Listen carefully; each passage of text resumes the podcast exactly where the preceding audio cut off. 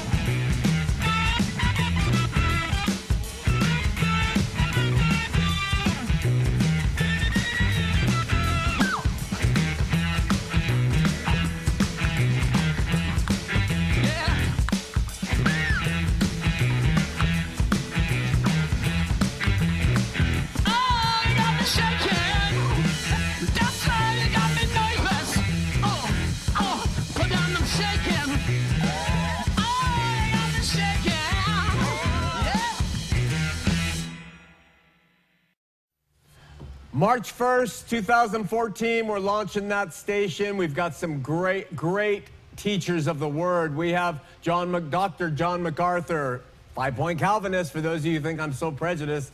He'll be teaching Chuck Smith, Adrian Rogers, John Corson, a bunch of different people, plus a bunch of filler information, 24/7, no infomercials overnight, just teaching the Word of God, and bringing on more and more programming from different people throughout the time. We'll have some great comedy. I've already seen some very humorous stuff. Great quotes from different people coming in throughout. So we really look forward to it.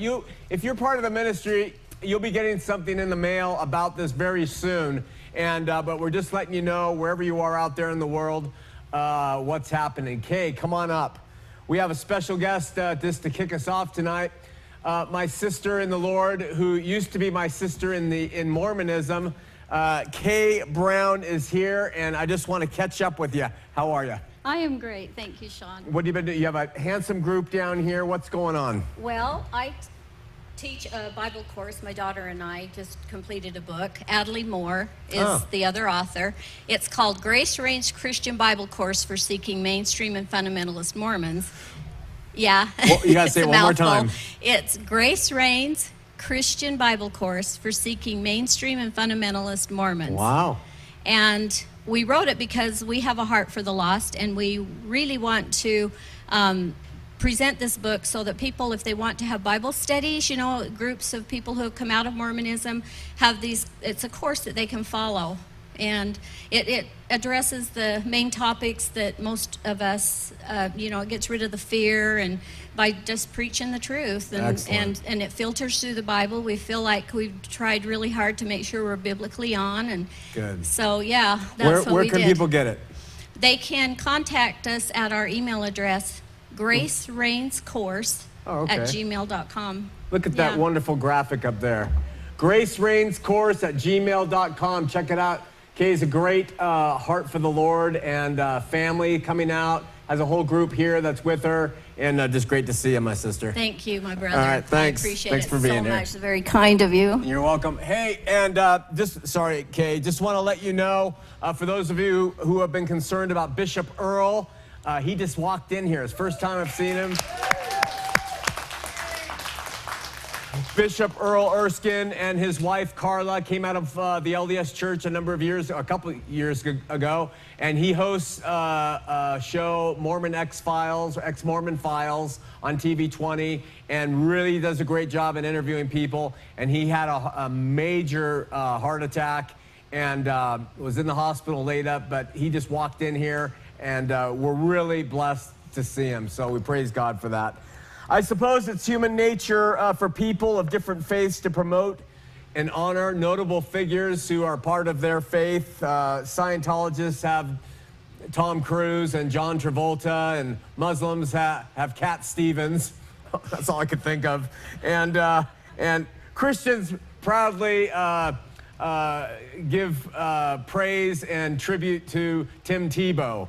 And, you know, we've probably all caught ourselves sort of proudly saying at some point in time in reference to some person of celebrity, well, you know, they're a believer. And it just kind of, it makes you feel good. Well, in light of the biblical message, though, it's interesting, where God's truest heroes are the ones who aren't seen.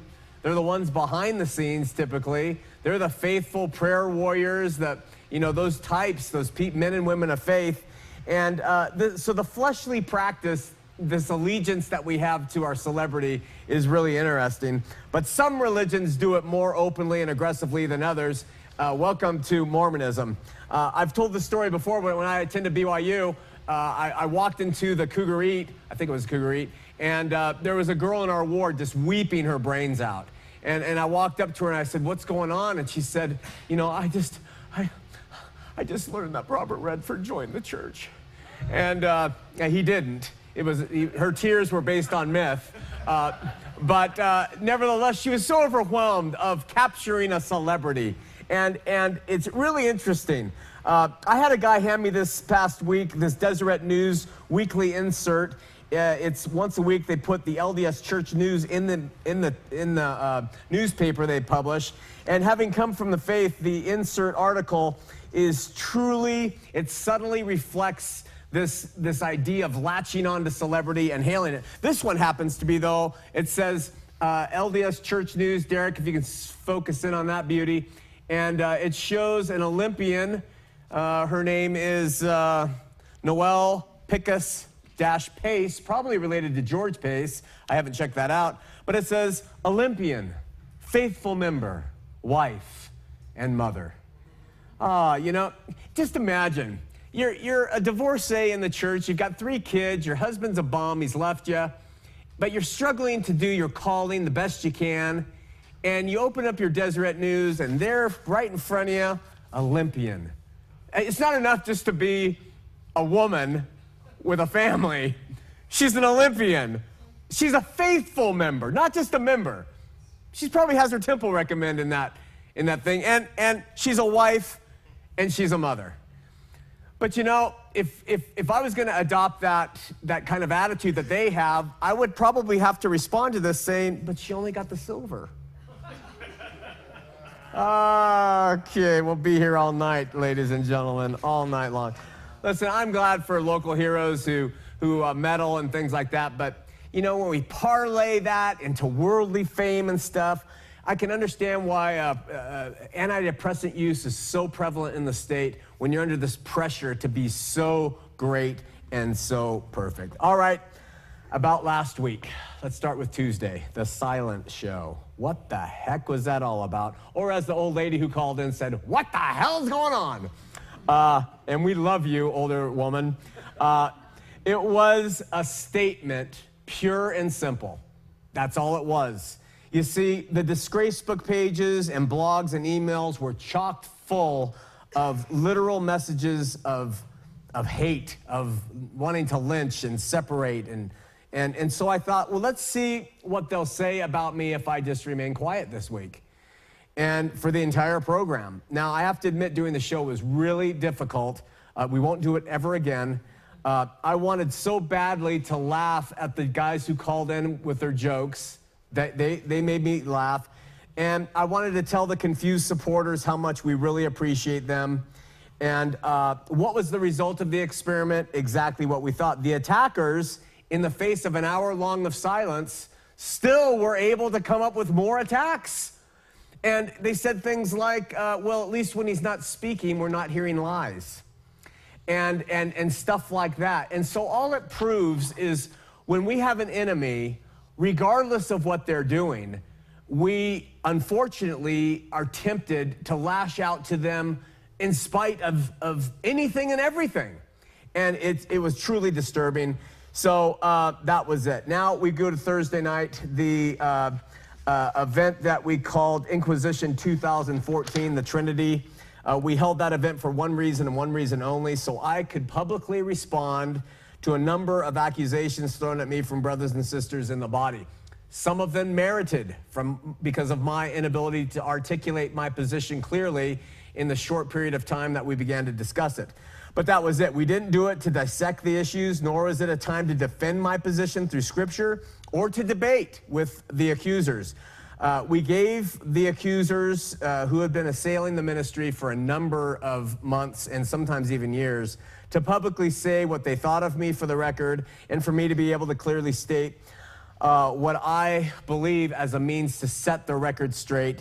Unlike my more refined brothers and sisters in the Lord who present on television or in the media, I am constantly learning and growing from each and every engagement and situation like this. Someone once said to me when I was a teenager, and I'd just gotten out of jail for something that was stupid, but they said, one thing about you, McCraney, is you pay a very high tuition in the game of life. And I'll always remember him saying that, and it's true. I do. But amidst it all, we keep trying and we continue to learn who we are in ministry and what we are doing in ministry as a means to reach people and what we're not about. And so this sort of criticism from people who believe I need to take a more professional or refined approach to ministry is kind of falls on deaf ears. Let me give you an analogy that might help you understand our method of ministry. And while it can be messy, I think it's the best illustration for growth. And I'm gonna do a little drawing here. Derek, we didn't practice this, so. But some of you know I was a stockbroker for 12 or 13 years.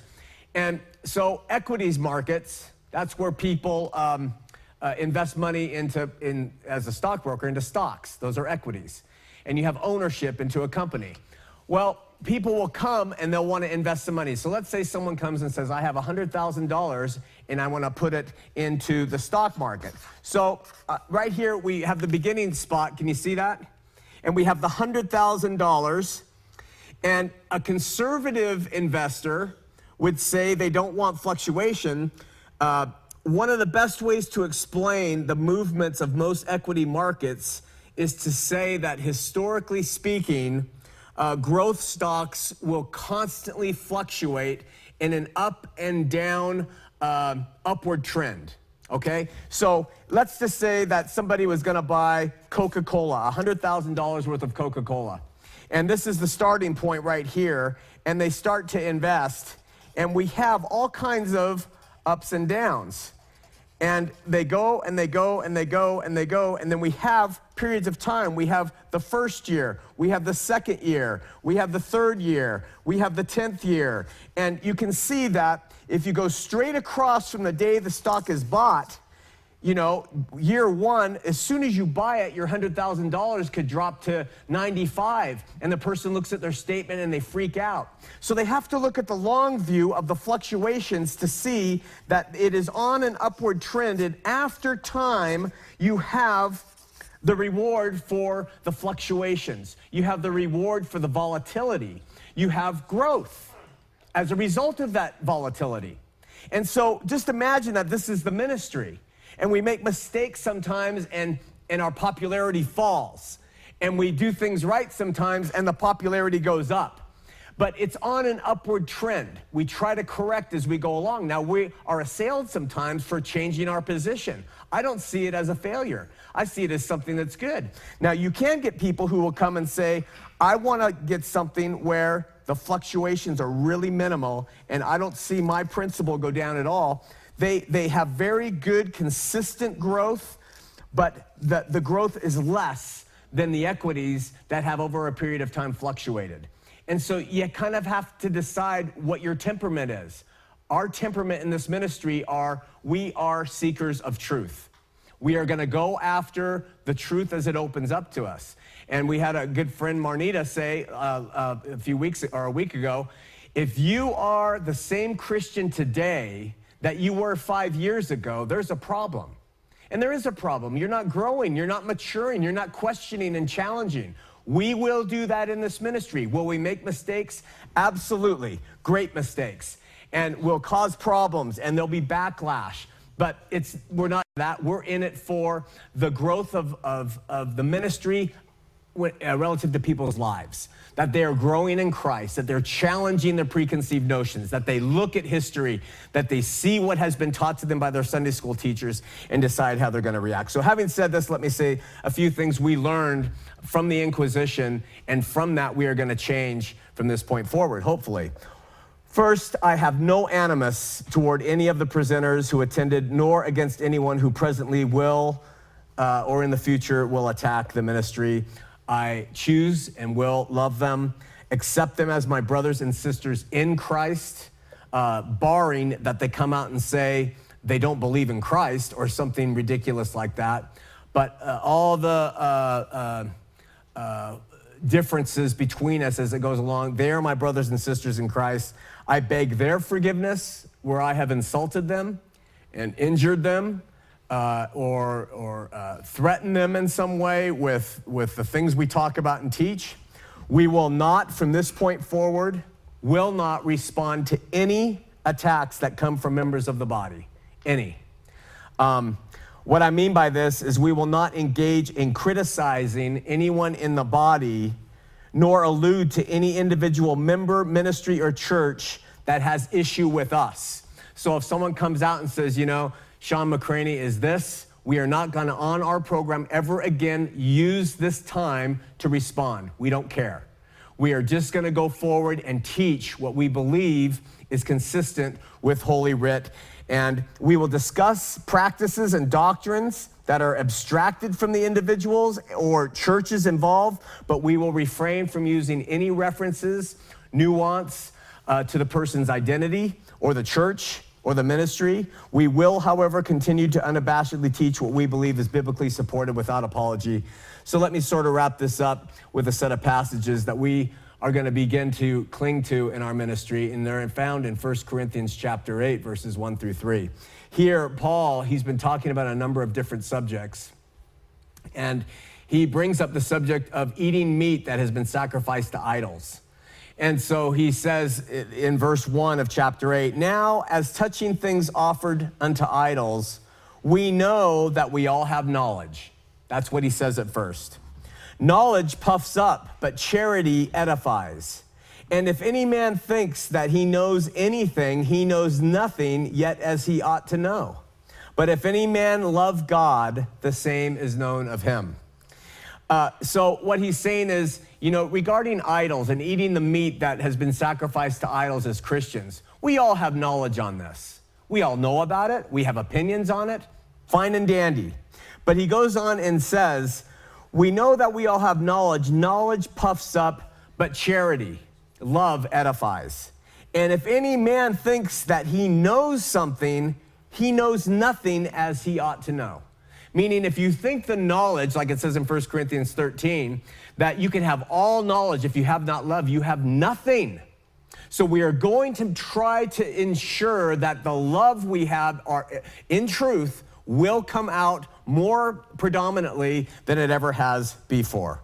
And with that, how about a word of prayer? Father God, we love you and seek you and pray your presence to be with us, as thankful for the guests and the friends and people who are here tonight in the studio audience, for those who are watching throughout the world. We're grateful for our staff and our volunteers. We just pray that you will be with us as we move forward. And the discussion that I have with Brother Rob Bowman now, we pray your spirit will be with us in Jesus' name. Amen. I got an email a few weeks ago from a man I'd never met, Rob Bowman. He said he lives in, works for IRR. I'll let him, well, he can talk about Institutes of Religious Research. And he lives in Grand Rapids, Michigan. He is a theologian. And he said, could he come out and meet and talk? And I said, sure, love it. And I was grateful for it because he's coming to me directly. Let's sit down and talk. Rob Bowman Jr. has been with IRR since 2008. He's the director of research. Previously, he served as manager of apologetics and interfaith evangelism for the North American Mission Board. For 10 years, Rob taught graduate courses in apologetics, biblical studies, and religion at Luther Rice University and Biola University. He has also worked with other apologetics and discernment ministries, most notably the Christian Research Institute, that's CRI, the Atlanta Christians Apologetics Project, and Watchman Fellowship in Alabama. Rob has spoken at over 100 churches and at some 3 dozen conferences and debates. He has 5 years of experience hosting call-in radio talk shows focusing on apologetics, including the nationally famous Bible Answer Man show. Rob Bowman earned an MA in Biblical Studies and Theology from Fuller Theological Seminary in 1981 and completed doctrinal studies, all but the dissertation, in apologetics at Westminster Theological Seminary. He is currently pursuing the completion of his doctoral dissertation at the South African Theological Seminary. He's the author of over 50 articles in the Christian Research Journal, Moody Monthly, Pastoral Renewal, Mission Frontiers, Journal of Evangelical and Missions, has 13 books pertaining to apologetics, religion, and biblical theology, including 2 winners of the Gold Medallion Award for An Unchanging Faith in a Changing World, and Faith Has Its Reasons.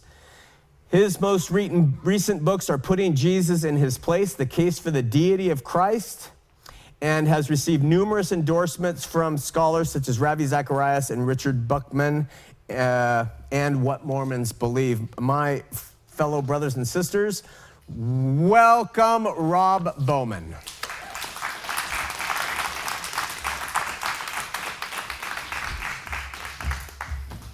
there.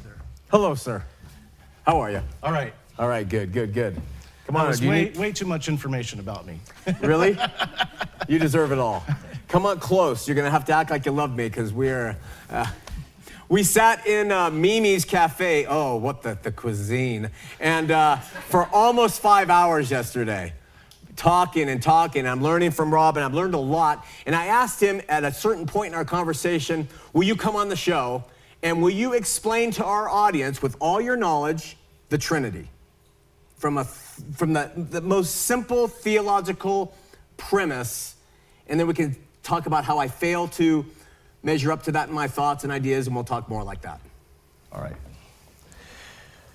Well, I appreciate you inviting me to do this. I appreciate your very much your openness to me coming and meeting with you, and I thought it was constructive, and I'm glad to be here. I'll try to keep this short, but the Trinity is a big subject, so I won't be able to give you even a smidgen of what there is on the subject. But the doctrine of the Trinity arises from a simple question that comes up when you look at what the New Testament teaches. Because you've got two, if you will, threads of teaching in the New Testament that Christians noticed from the very beginning and have thought about and talked about. To keep this really simple, this first thread is the reaffirmation of the Old Testament's teaching that there's only one God.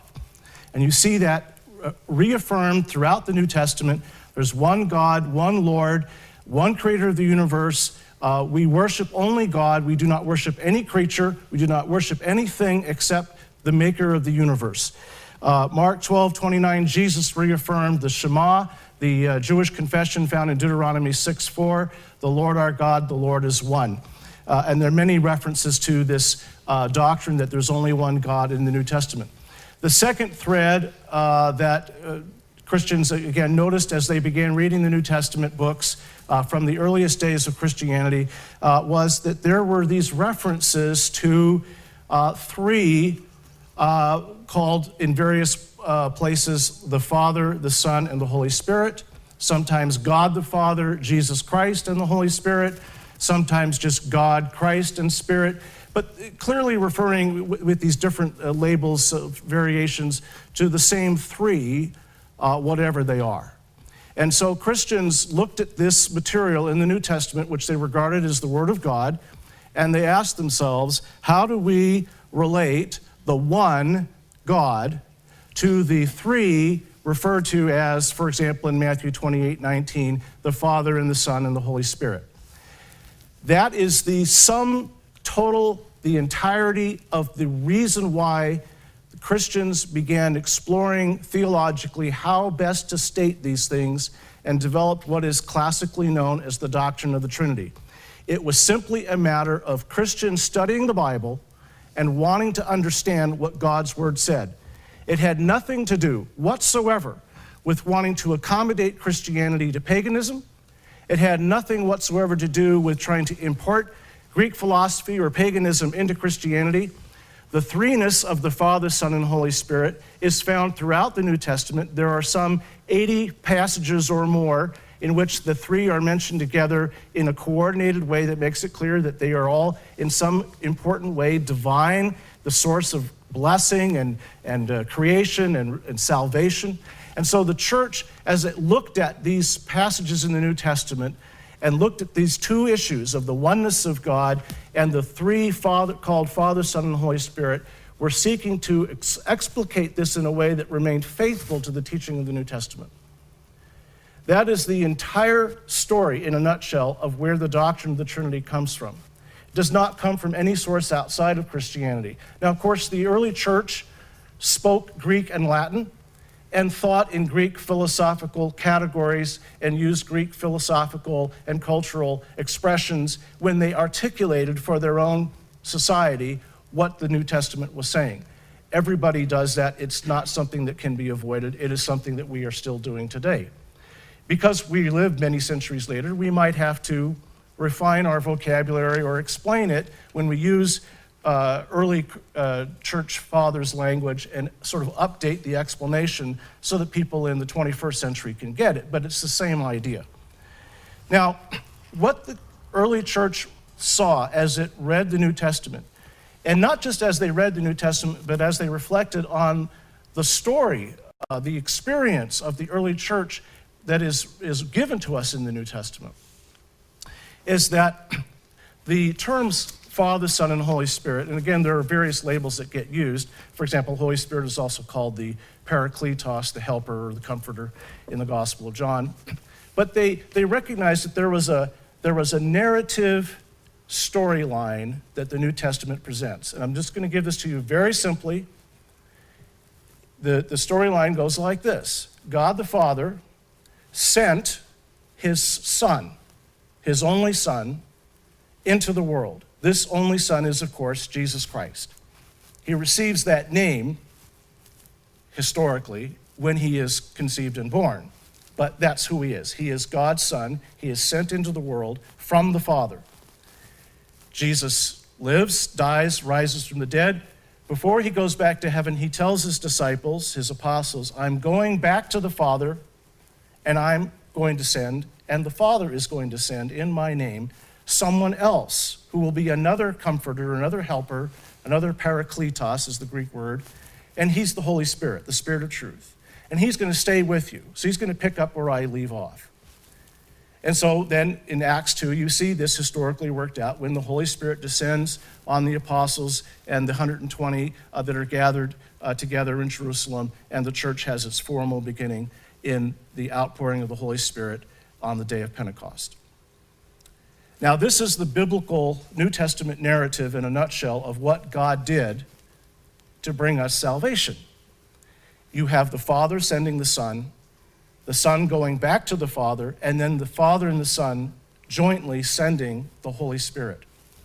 Now, as Christians looked at this language, they came to understand something very significant about this. What this meant was that the Father, the Son, and the Holy Spirit were already in heaven before any of this started. They didn't have, the Son and the Holy Spirit didn't have a beginning when the Son got sent in the incarnation or when the Holy Spirit got sent at Pentecost. They were already there, but the Father sent someone who was already there in heaven, the Son, into the world. So as Christians reflected on this and looked at the various New Testament passages that talked about Jesus Christ and the Holy Spirit, they came to understand that the Father, the Son, and the Holy Spirit have eternally existed from eternity past, will exist to eternity future as three distinct somethings. And these somethings, as I'm using the term, is a very on purpose general term, but it was really not somethings but someones. because they talk to one another, they love one another. And in fact, Jesus says in John 17:24 that the Father loved him before the foundation of the world. So they had what we would call in modern 21st century English language, a personal relationship before creation. The Father and Jesus. Of course, he wasn't called Jesus then. But the Father and the Son had a personal relationship before creation. And Jesus says, I had glory alongside the Father before the world was. And he kind of gave that up to come and humble himself by becoming a mortal human being. And he said in John 17:5, the same chapter, now, Father, please glorify me with the glory that I had with you before the world was. So they understood from reading the New Testament, and the Gospel of John is especially key here, that the Father, Son, and Holy Spirit relational differences predate the incarnation, predate Pentecost, in fact, predate creation. They are eternal. The Father, Son, and Holy Spirit are three eternal someones, and the church used the term persons to denote to refer to those three. And that's the origin of the Doctrine of the Trinity in a nutshell. There are many scriptures that we could look at that relate to this. If I could take one more minute, sure, just to give you a taste. Give him the handheld. Go the handheld? Am I not coming through? Oh, it fell off you. You did the thing I do every week, So don't feel bad. Here. All right. Put that right up. How's this? Okay, you do that. All right. All right. In John chapter 1, verses 1 and 2, John says, in the beginning was the Word was with God, and the Word was God. He or that one, the same, in King James I think it says, was in the beginning with God. The word translated he or that one or the same one is the same word hutos, that is, it's a Greek word that is used throughout the Gospel of John and other books as well. In fact, something like 7 or 8 times in John chapter 1, in reference to what we would call persons. John the Baptist says, this one was he of whom I said, he existed before me. That one meaning, this one meaning Jesus Christ. So it's not an it. Jesus Christ was, before his incarnation, of course, not known by the name Jesus, but he was someone who existed alongside God the Father from eternity, according to John 1:1, in a personal relationship with him. He's called the Word there. And John 1:3 says, all things came into being through him, through the Logos. Now, the same exact language is used in other parts of the New Testament, but instead of referring to this one who existed in the beginning and through whom everything came to be as the Word or the Logos, it calls him the Son. So, for example, Hebrews 1:2 says that it was through the Son that God made the world. Colossians chapter 1 says that it is through God's beloved Son, the Father's beloved Son, that everything was made in him, through him, and for him. And specifically says in verse 12, the beloved Son. So the Word or the Son, both are accurate, existed before creation. We have a problem sometimes in communicating. We got a failure to communicate with certain people that hear something wrong. And that is, they hear that we're saying that from eternity, there were these three guys, maybe guys with long beards, like the Duck Dynasty guys, right? And they were sitting up in heaven, maybe on a couch or something, and they're three separate beings, sort of co-ruling from eternity. And that is the picture that you would get, for example, if you were familiar with the Father, Son, and Holy Ghost in Mormonism. You would think of them that way, although the Holy Ghost doesn't have a physical body, he has some kind of a body. That's not what we mean when we talk about the Father, Son, and Holy Spirit as three persons. What we mean is that they relate to one another in personal or relationship ways. They know each other, they love each other, they talk to each other, and that they've had this interrelationship since before creation. Well, obviously a lot more that could be said, but I'll stop there and let you ask your questions. Okay, so first question, Rob. Would you say, Rob is also an expert in Mormonism, would you say that the only difference between the Mormon idea of the Godhead and the Christian idea of the Trinity is that the Father was in a body of flesh and bone and that the Mormons describe them as the Duck Dynasty? No, that's not the only difference. Okay, not by a long shot. In Mormonism, the Father, Son, and Holy Ghost, and of course that is the preferred term for the third personage, the Father, Son, and Holy Ghost are three separate beings with three separate histories, and they become gods at three different times, okay, and in different ways. So the Father was a mortal man who became a god. Jesus Christ somehow was a god who became a mortal man. And the Holy Ghost, we're not sure what's going on with the Holy Ghost. He's a god somehow, and yet he's never had a physical body, and maybe he never will. Maybe someday he'll be blessed with the opportunity. Mormonism is unprepared to answer that question. But the Father becomes a god evidently long before Jesus Christ, the Son, becomes a god, and we don't know when the Holy Ghost became a god. In fact, in Mormonism, they're not even prepared to say who the Holy Ghost is in relation to the Father and the Son. Okay. Is he his brother? Is he, they don't know. Uncle? So in Christianity, the doctrine of the Trinity says the Father, Son, and Holy Spirit have existed as one God, not three gods, from eternity past. They have always been God together. They have never been separate. They did not arrive at deity at all, much less at different times. They are one indivisible deity, and yet within this one God, there are these three distinctions that, for lack of a better word, we refer to as persons. Okay, and Rob, the distinctions, we refer to them as persons, or just casually, because that's all we can really understand maybe, but would mind or core center of being or something help us better to describe it that way? Or because they are persons, right? Well, in again, the term person has to be used, like we would call angels persons, but most Christians understand angels to be incorporeal, non-physical entities. Again, Mormons have difficulty on that one as well. So in fact, Mormonism and Jehovah's Witnesses have the same problem, really cannot conceptualize the idea of a personal agent or personal being as not being embodied. All persons have bodies in Mormonism, and it turns out in Jehovah's Witnesses as well. Jehovah God in Jehovah's Witness doctrine has some kind of a so-called spirit body. They do not understand the concept of God classically and biblically as an infinite transcendent being who is not incorporated into some kind of a bodily form, but he can take bodily form to appear to people if he wants to. That's a huge difference. We worship an infinite transcendent God who is not limited in any way by a body, but humbly lowered himself in the person of God the Son to take on bodily form as a human being for our salvation, not to complete his redemption, not to complete his glorification and exaltation, but just for us, to save us from our sins. Okay, Council of Constantinople, and I'm citing 381, but it could have been the earlier one. But it says this: I believe in one God, the Father Almighty, maker of heaven and earth, and all things visible and invisible. Okay, so I automatically know that, it refers to one God, the Father Almighty, as maker of heaven and earth, but the scripture says that the Son made all things. Now, but before I get to that, that's not my point.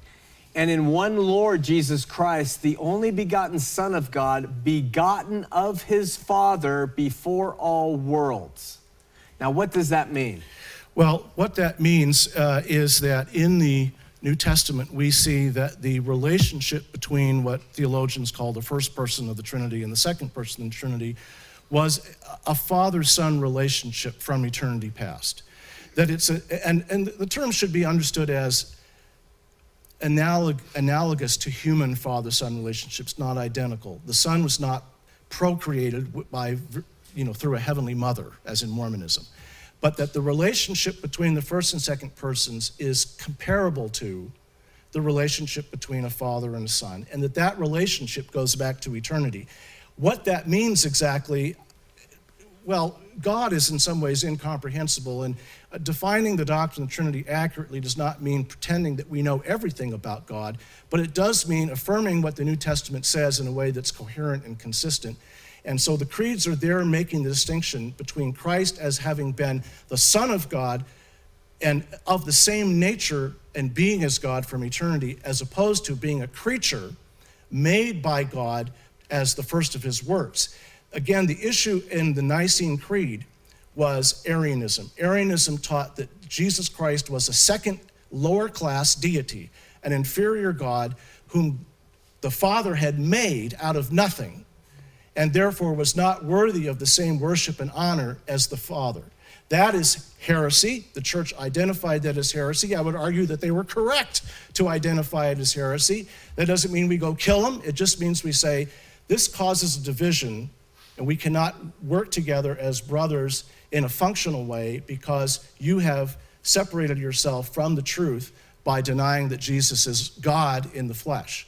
And so they took that stand because they were opposing Arianism that said, and that's the language of the creed there is, he's begotten, not made. He's begotten by the Father, that is, he's been the Father's Son from eternity, not a creature of God. You explained something to me yesterday which really shocked me, actually, and it's the theological idea of how the Father, how the Son was begotten of the Father. And I can't really articulate what you said, but will you explain that in a quick theological summary? Well, I do want to avoid getting too technical, and as well recognizing the distinction between what the church actually asserted in the creed and the theological explanations that people gave then and might give now. What they were saying is what I just said. As they reflect on what that means in eternity, some speculation starts arising. And some of the church fathers and theologians since then have talked about the Son having been eternally generated or eternally begotten of the Father, understanding that to mean something happens in eternity that makes the Son be the Son in distinction from the Father. But when you start using that kind of language, you break the bounds of human capacity to think about these things, because for something to happen in our mindset means it wasn't the case and then it was. That was Arius's whole problem. Arius, the Arianism is named after Arius, said if the Father begat the Son, then the Son wasn't always there. And the church said, no, he's always been there. Now, Christians have worked this out, sort of sliced and diced it in slightly different ways that are refinements that we could argue about and fall within the pale of the historic doctrines affirmed in the Apostles' Creed and the Nicene Creed. But the essence has always been the same, that the Father and the Son have coexisted eternally and as distinct persons that love each other and seek to glorify each other and honor each other in everything, and that the Son was sent by the Father into the world in order to redeem us. Okay, and so is it heresy for, which is kind of my stance, to deny eternal sonship? I would say this. I would make a distinction between what theologians call something being heterodox, which means it's other than the way Orthodox Christianity has classically been defined, and heresy, which is saying you're actually rejecting the essence or the basic point that the doctrine is expressing. There are Christian theologians who have taught that Jesus Christ is the second person in the Trinity, the eternal Logos, who then became flesh, and that he was a person distinct from the Father from all eternity, but they prefer to refer to him in his pre-incarnate glory as the Logos, or the Word, not as the Son. Now, I think this is a mistake because, as I pointed out, Hebrews 1:2 and Colossians 1:12-16 clearly refer to the pre-incarnate second person as the Son. But nevertheless, it's just a semantic issue because they're agreeing that he was eternal, that he was someone other than the Father, that he was a person in relationship with the Father from eternity. So if you rejected the idea of eternal sonship but accepted the idea of the eternal second person, you would still fall within classic Orthodox Christianity. It wouldn't be heresy, but it would be explaining in a way that differs from the way classically Orthodox Christians have defined it. And I would argue you would have some problems with some of these texts in the Bible that I've mentioned. And this isn't a debate, so I won't try to go against the theologian. I wouldn't stand a chance, but I do want to point out that Dr. John MacArthur denies the eternal sonship, who is a scholarly theologian as well as Rob. And so did the late, what's his name?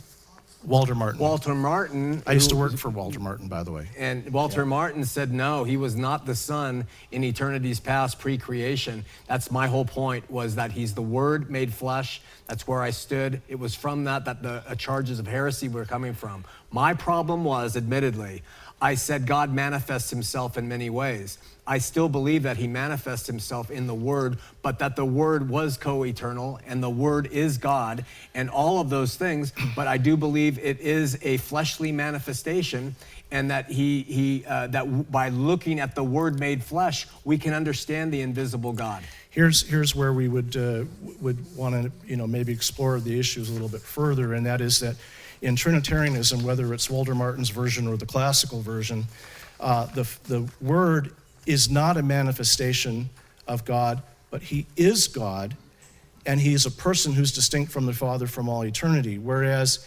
in doctrines that usually, and I'm not putting in the same category, but doctrines that usually refer to the Word as one of many manifestations of God, there is no essential threeness, there is no relational distinction between the Father and the Word. The Word is in it, and that was one of the things that caused people to be very concerned about some of what you said in previous messages, is that you described the Word as an it.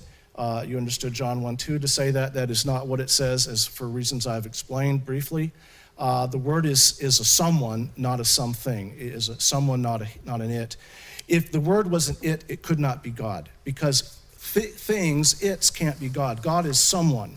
God's love is an abstraction. It's not God. Love is, the Bible says God is love. It does not say love is God. The Bible says that God is light. It never says light is God. So that's the distinction. God has many attributes. None of those attributes are God, but God is all of those things. That's the distinction that we need to keep clear.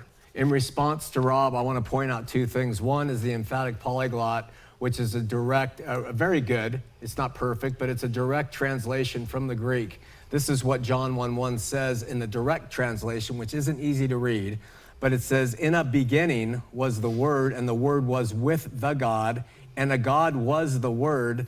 This was in a beginning with the God.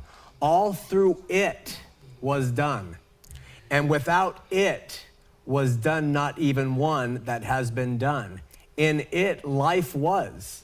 And so there in the literal Greek translation going back to the 1800s, we have the Word described as it. One more example, and then I'll let you qualify, and then we'll open up to calls. Sure. In the Geneva Bible, which was a very reliable Bible, this is how it reads in John 1. "In the beginning was the Word," W-O-R-D-E, I love that, "and the Word was with God, and the Word was God. The same was in the beginning with God. All things were made by it, and without it was nothing made that was made." Now, if I had the Geneva Bible in my house and I was reading about that, the John passage, translated by guys who were closer to the original language than our scholars are today, were describing the Logos as an it, not a son. So can you... Sure. A couple things really quickly. The first is that we're actually closer to the ancient Greek language than the people that produced the Geneva Bible, because since the Geneva Bible was produced, scholars have been able to read thousands of Greek texts that were not available at the time, and to learn Greek, street Greek, regular Greek, ordinary people's Greek from the first century. And so we're able to read it now with more understanding of how the Greek language worked than the producers of the Geneva Bible, with all due respect to them. The second thing is that older English versions often used what we would call impersonal pronouns without impugning the personality of the individual involved, so that, for example, they would translate the pronoun referring to the baby Jesus as it, because the Greek word for child in Greek happens to be neuter in form, but it's baby Jesus, it's a person. The other thing is the emphatic diaglot is not a reliable version of or translation. It was produced by a Unitarian who denied that Jesus was God, who denied the deity of Christ in any way, shape, or form, and produced the emphatic diaglot with that theological bent in place. In fact, it's a notorious version that was used for many, many decades by the Jehovah's Witnesses, the Watchtower Bible and Tract Society, cited that the emphatic diaglot many times, including specifically on John 1:1, to justify their understanding of the text. So, although of course the emphatic diaglot is not 100% bad, because he's trying to follow what the text says, from his understanding. It's not a reliable version, and no scholar today would cite it as such. Okay, we have four calls waiting, but quickly, do you accept all the creeds as infallible? No, I don't accept any post-biblical creed as infallible. That I think they are fallible yet faithful teachings representing what New Testament teaching was. Okay, is the title Trinity required to be considered a saved Christian? No, because you're not saved by passing a theology exam. Thank you. However, rejecting the doctrine of the Trinity and impugning it causes a rift within the body of Christ with believers who are faithfully upholding what Christians of all denominations have upheld for most of the church history. In fact, the earliest recorded use of the word Trinity comes from the 2nd century. So although the word isn't in the New Testament, Christians were using it before the ink was dried on the New Testament. And final question, do you see, at least in the case of working with the LDS, the ability to clear the table of man-made terms so that we can not be accused of following men as well, and just say, well, let's rely on the Bible, and we can say the Bible teaches there is one God, the Bible teaches the Father is God, the Bible teaches the Son is God, the Bible teaches the Holy Spirit is God, but I just get away from that term Trinity because it's not in the Bible, and I refuse to accept the creeds, because if the creeds reflect what's in the Bible, we have the Bible, and if the creeds reflect what's not in the Bible, we don't want them. Well, a little known fact, the word Trinity is not in the council's creeds of the early church. It's not in the Apostles' Creed. It's not in the Nicene Creed. It's not in the Creed of Constantinople. It is in what's called the Athanasian Creed, but that was not produced by a council. It was produced by some unknown guy. We don't even know where he lived or when he lived. So the use of the word Trinity is not essential or necessary, but respecting the doctrine that that word happens to refer to, I would say is important. But in the description of the Trinity, we have it described as the Son being existing pre-creation. And so that is problematic in saying that the creeds fairly represent, when we have guys like John MacArthur and these others, Bible Answer Man, saying we don't agree with that either. Well, I've already given my reasons for disagreeing with that view. Right. I do want to address the point that you made about talking to Mormons. Okay. It is unavoidable in the long term that you're going to use language not found in the Bible. In fact, we've used very few words that are in the Bible in this conversation because the Bible wasn't written in English. That's not just a cheap point, because in translating the Bible into various languages, you have to make adaptations. You can't just go, here's a Greek word, what's the English word that corresponds? It doesn't work that way many times. So we use words like monotheism, personal relationship with Christ, and other kinds of language that are not found in the New Testament. They're not found in the Bible. There's nothing wrong with that. What I would say is this. I don't have a problem when talking with a Mormon saying, look, let's not get hung up on the specific language of the creeds that's not in the New Testament. Let's talk about the substance of what those are trying to say. Let's look at what the New Testament says. We can talk about the theological language that was used later. But let's not get hung up on that. But I'm not going to reject it because I think it faithfully represents what the New Testament was teaching. Got it. Thank you. Stay here. They're going to be. All right. We have Jim in Las Vegas, Nevada. Jim, you're on Heart of the Matter. Oh, great. Hi, Sean. How are you? Doing well. How are you? I'm doing good. Thanks. Hey, I just got a couple things I wanted to throw at you tonight, if you got a second. Okay, Jim, go for it. Okay. Well, me and my son-in-law are a couple of, I guess we're called free thinkers now. We're going to stay in the church, and our whole family's in the church. It serves them well. So we're going to take a little different approach. We're going to continue to go. I'm in the high priest group, and I've got the opportunity to give the lesson this Sunday. So I'm going to come at them with a whole different deal. I'm sure I'll get called into the bishop after I'm done and what have you, just because I'm going to bring up history. But one thing that that Joe and I came up with the other day was if we were talking about Emma, okay? Now, I don't know about all you out there, but, my wife is the most precious thing on this planet. And, I think I said a long time ago that I'll never raise my voice to her, ever. I'll never, I'll try never to even get upset at her, just because she's so precious. Now, if Emma was Joseph's wife, you'd think that Joseph, if he's called of God, would kind of have those same kinds of feelings for her, you know, whether she went south or she didn't go south. But what come up for me and my son was, and I'm not real versed on this, but do you know what a son of perdition is? Go ahead. I got a theologian here. Do I know what a son of perdition is? A son of perdition in Mormonism or in the Bible? Well, in the Bible, a son of perdition. I guess what I have learned is, isn't that when you go against the church? I mean, that's like an unforgivable sin or some darn thing. I mean, yeah, I think in Mormonism, and you would know more about it, what it is in Mormonism than I would, but you're probably one as well. Yeah, you probably are. There he is. I'm becoming one in the Christian church.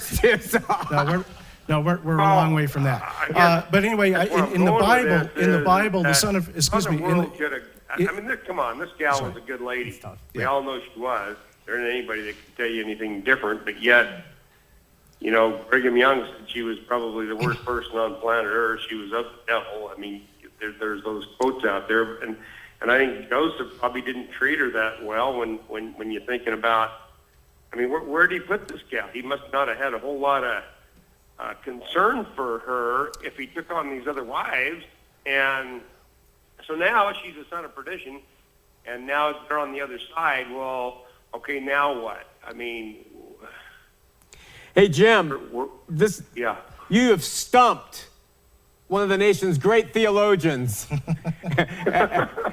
Hey, I'm gonna call you later. Joe and I are pretty good. We come up with. You guys are good. You come up with tough stuff. Let me talk to you tomorrow, and we'll go through it. All right. Thanks, my brother. Hey, brother. We're going to Brian and we're going to John in Tulsa, Oklahoma. John, you're on Heart of the Matter. John, you got to turn your TV down. All right. Thanks. I'm glad to be there. Okay. Let me turn it away. This is your friend. I don't know, John. You're more out that way, right? Rob. Hi, John.